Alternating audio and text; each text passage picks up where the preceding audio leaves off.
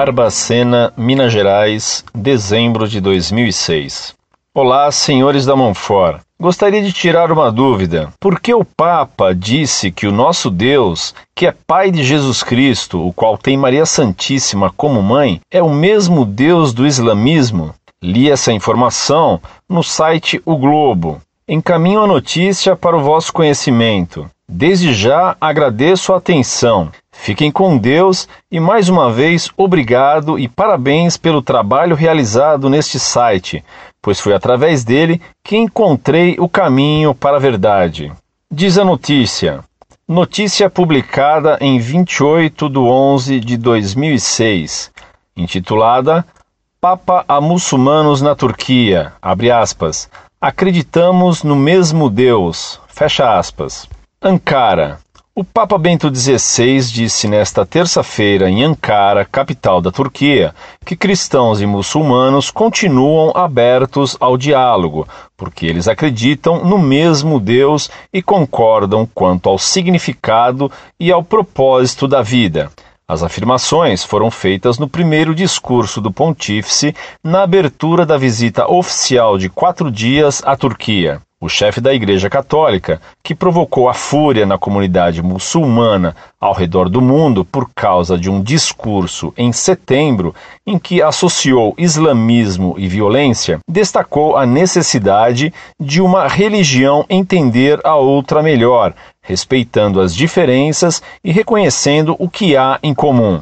Bento dezesseis participou de uma cerimônia juntamente com o líder máximo dos muçulmanos na Turquia, Ali Bardakoglu. O clérigo dirige o prestigiado Departamento Geral de Assuntos Religiosos, que controla os imãs e prepara os seus sermões. Bardakoglu disse que todos os muçulmanos ficaram ofendidos com a acusação de que sua religião é violenta.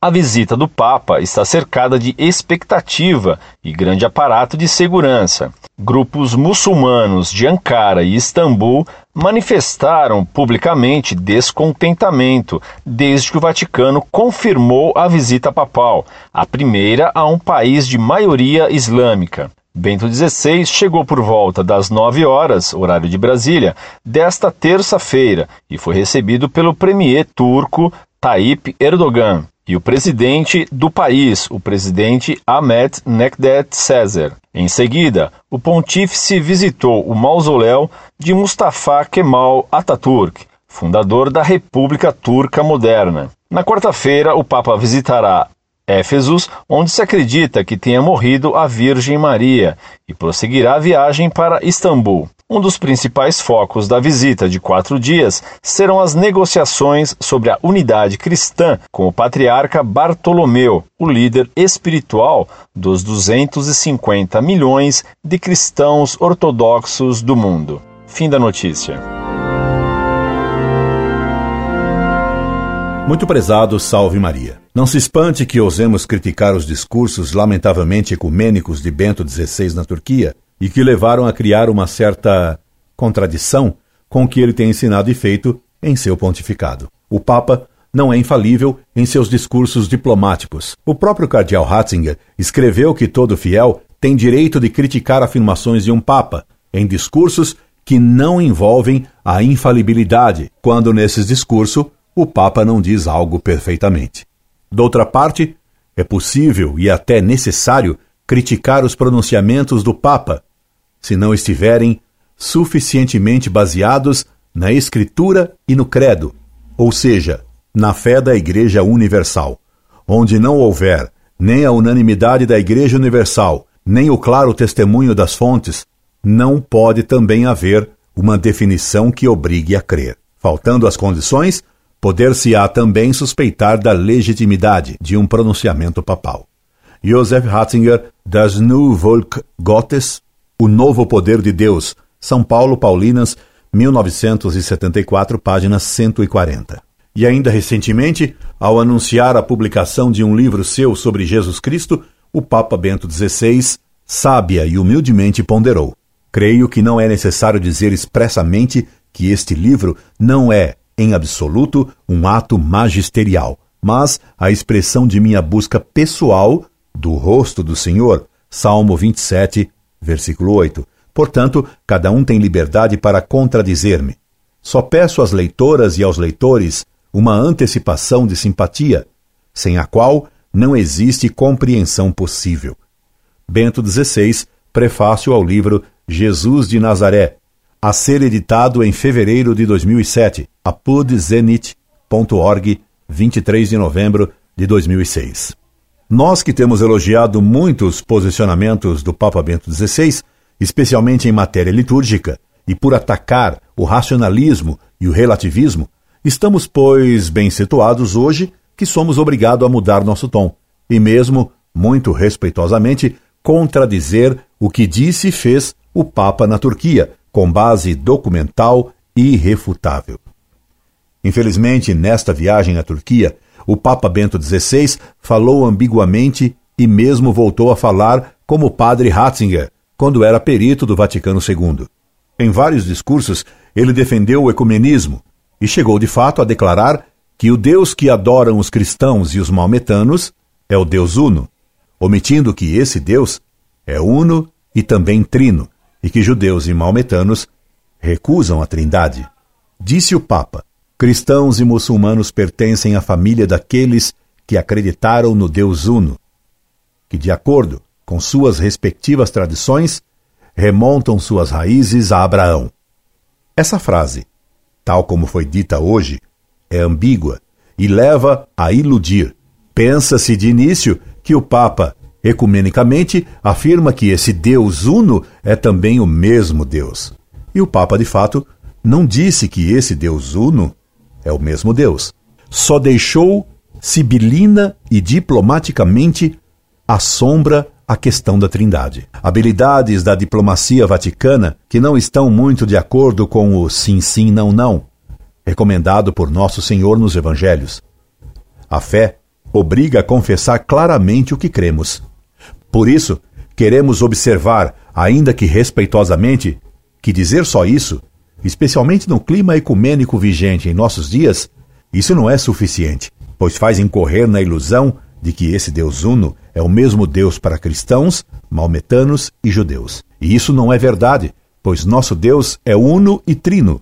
O maometanismo recusa reconhecer que Jesus Cristo é Filho de Deus, segunda pessoa da Santíssima Trindade. Para o Corão, Cristo foi apenas um profeta, entre outros, e nem teria sido o maior dos profetas. Honra que eles reservam a Maomé. Pois o Corão prega na Surata cento e doze.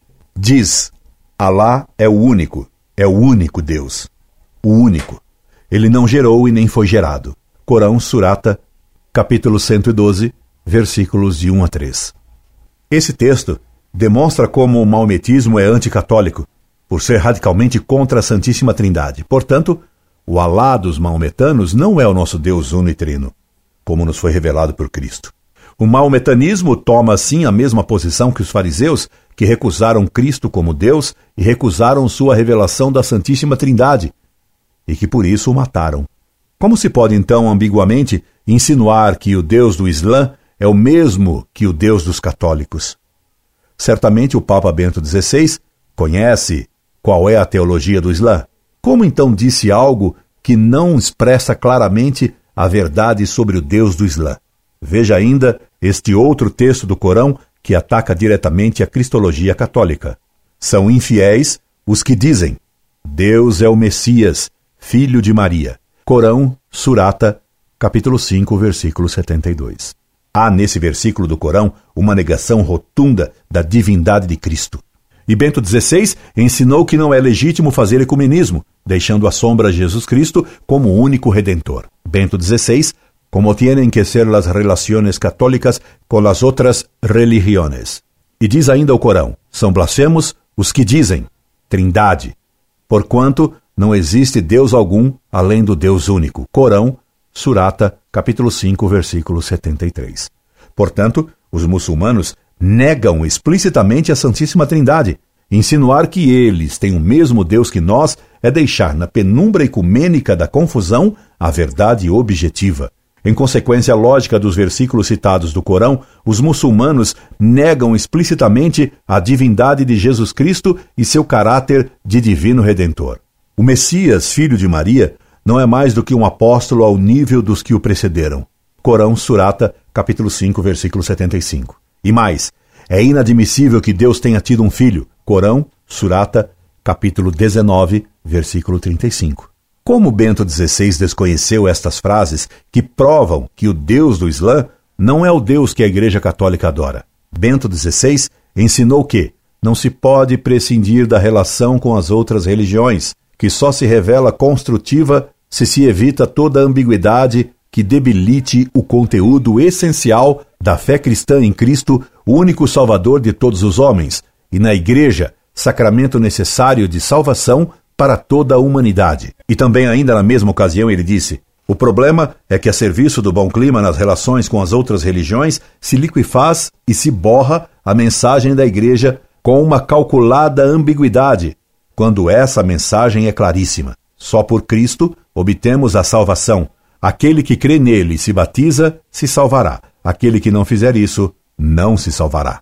Bento dezesseis: como tienen que ser las relaciones católicas con las otras religiones. quatro de novembro de dois mil e seis. Bento dezesseis insiste que deve-se afirmar Cristo como único Salvador e único Redentor, mas ele insiste que o diálogo ecumênico não deve significar uma atenuação das verdades católicas nas quais devemos crer. E Bento dezesseis, enquanto ainda era o cardeal Ratzinger, escreveu que, se um não-cristão pudesse concluir da participação de um cristão, num ato ecumênico, uma relativização da fé em Jesus Cristo, único Salvador de todos, essa participação não deveria acontecer. Cardeal Joseph Ratzinger, Fé, Verdade, Tolerância, dois mil e dois, página cento e dezesseis. Mas então, esse discurso na Turquia não deveria ter acontecido, pois não deixou explícita a crença católica na divindade de Cristo e em seu caráter de divino redentor, dogmas negados pelos maometanos. É impossível não constatar uma contradição clamorosa entre o que escreveu Ratzinger e o discurso de Bento dezesseis na Turquia, utilizando a linguagem ambígua do ecumenismo do Concílio Vaticano segundo. Linguagem que dá aso a interpretações heréticas, como as do espírito do concílio. Bento dezesseis tem condenado seguidamente o relativismo. Como então agora faz esse discurso perplexante? Bento dezesseis, ao chegar à Turquia, foi levar uma guirlanda de flores no monumento mausoléu de Kemal Atatürk. Veja-se a notícia publicada. Papa pendura guirlanda no mausoléu Mustafa Kemal Atatürk, em Ankara. Ora, Kemal Atatürk foi maçom. Foi ligado, pelo menos indiretamente, à seita cabalística dos franquistas. Aderiu a uma sociedade secreta de oficiais progressivos, reformistas, chamada Vatan, Pátria. Mustafa Kemal possuía inspiração no positivismo francês e pretendia substituir o Islã por uma religião civil, o Kemalismo. Esta ideologia, Kemalismo, baseia-se em seis princípios. um. O republicanismo. dois. O nacionalismo. três. O populismo. quatro. O estatismo. cinco. O secularismo. seis. O reformismo. Qual era a opinião de Kemal Atatürk, que Bento dezesseis homenageou, sobre Maomé e o Islã? Eis as palavras nada ecumênicas de Kemal Atatürk sobre Maomé.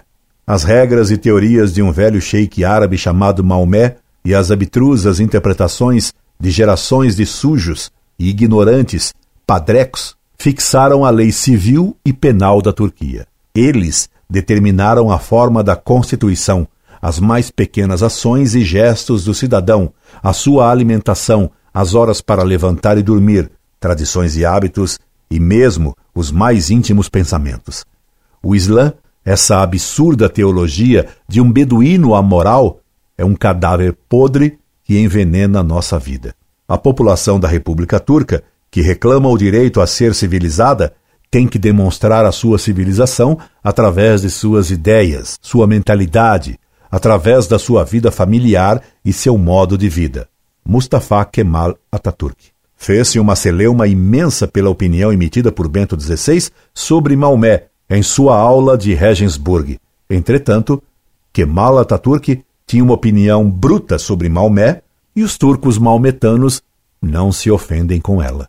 Então, Kemal Atatürk pode dizer que Maomé foi um beduíno amoral e que o Islã é uma absurda teologia de um beduíno amoral, que o maometismo é um cadáver podre que envenena nossa vida, da Turquia.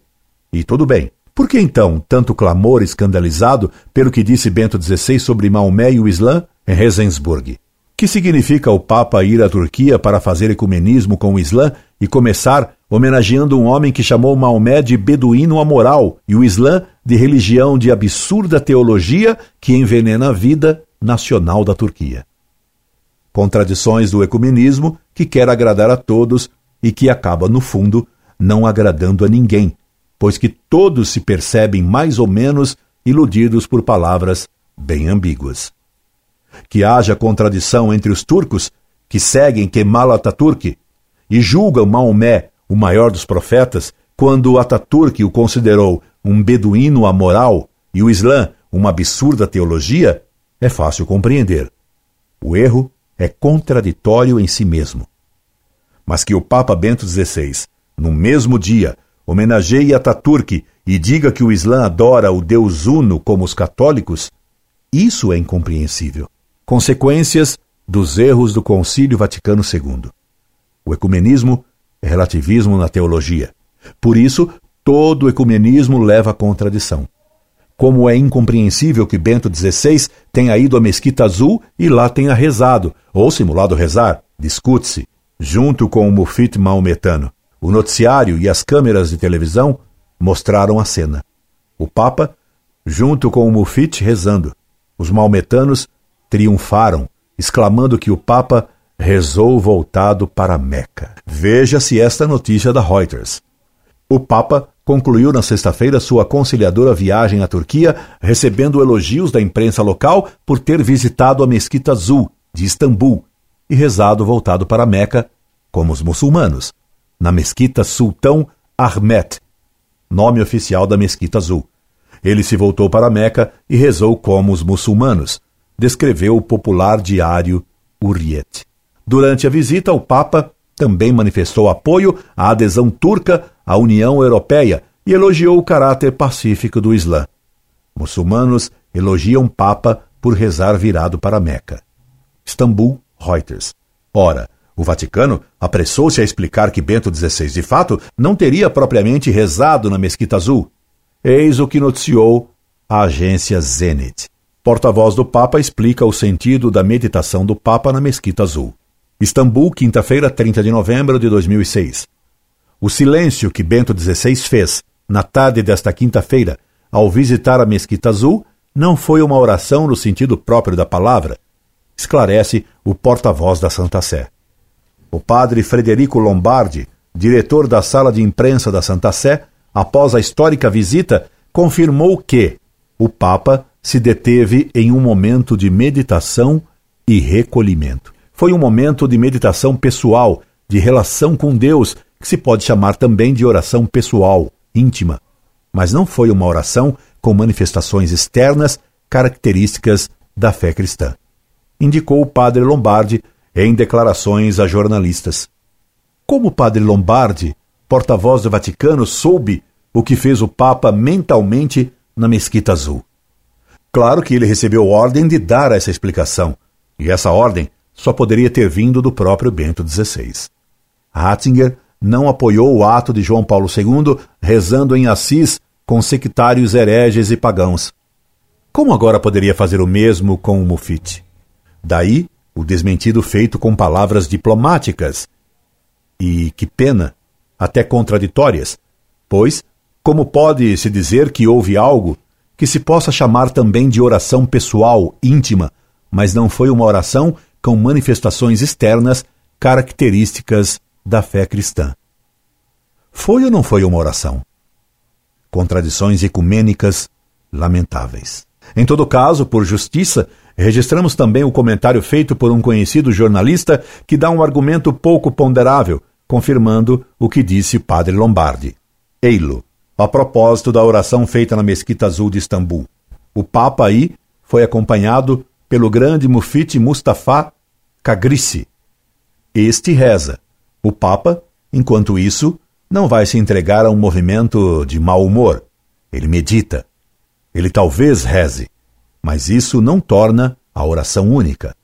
Não basta, como afirmam alguns, porque ele adotou uma posição de tranquilidade e tenha cruzado as mãos à sua frente, que por isso ele tenha cometido não sei qual pecado contra a fé.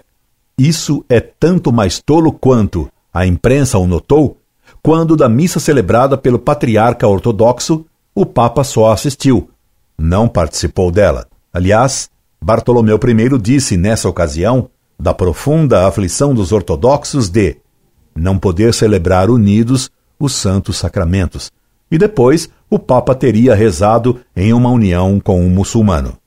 Oliver Figueira, sábado dois de dezembro de dois mil e seis, páginas um e dois. Repetimos, o argumento é bom e de peso. Todavia, é de lamentar que nessa viagem, Bento dezesseis, por diplomacia, por temor dos maometanos e dos modernistas, por influência de sua formação modernista, por seu apego ao Concílio Vaticano segundo, por qualquer razão que seja, tenha tido palavras e atitudes que, pelo menos à primeira vista, permitem a alguns acreditar que ele tenha caído em séria, flagrante e perplexante contradição relativista. Foi uma pena, pois isso gerou dúvidas e discussões sobre a verdadeira posição do Papa. O tempo mostrará qual a verdadeira intenção do Papa. Rezemos então pelo Papa para que ele tenha, de fato, coragem de enfrentar os lobos maometanos, modernistas ou de qualquer outra alcateia que seja. Rezemos pelo Papa Bento dezesseis para que ele se livre definitivamente da política e da mentalidade ecumênicas que o fazem vacilar no caminho, e que ele possa fazer triunfar a fé católica contra os erros do Vaticano segundo, especialmente o erro do ecumenismo, com sua linguagem enganadora e com suas atitudes dúbias, que não podem produzir bom fruto, mas só ilusões, erros, mal-entendidos e confusões. Incorde Jesus Semper, Orlando Fedeli.